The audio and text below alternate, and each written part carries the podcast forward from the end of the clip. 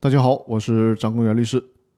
这一期呢，我们来聊一下董事会陷入僵局，一定会导致公司陷入僵局吗？我在上一期的音频里面跟大家聊了董事会陷入僵局的情况，无法召开董事会，或者呢，董事会没有办法形成有效的决议，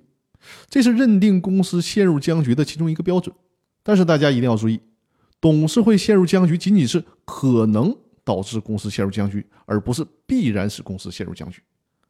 就如同公司法司法解释二的第一条第三项所表述的，公司董事长期冲突，而且无法通过股东会或者股东大会解决，只有这个时候才会认定公司经营管理发生严重困难。因为我们国家采取的是股东会中心主义，如果仅仅是董事会陷入僵局，还不会必然的导致公司陷入僵局。这个时候呢，股东会是可以站出来解决问题的，比如说可以撤换掉董事。修改公司章程，将董事的人数由偶数变成单数，甚至呢可以直接把董事会的一些决策权收上来，这样是可以把管理僵局问题解决掉的。最高法院对这个问题的态度呢也是如此，而且最高法院的意见是，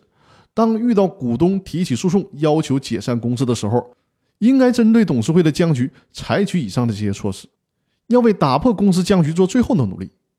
只有当董事会的僵局，即便是通过股东会也解决不了的时候，导致公司的经营管理陷入严重困难，在这种情况下，法院才能够受理解散公司的诉讼。那好，这周的音频呢，我们就先分享到这里，更多内容我们下周再见。祝大家周末愉快，谢谢大家。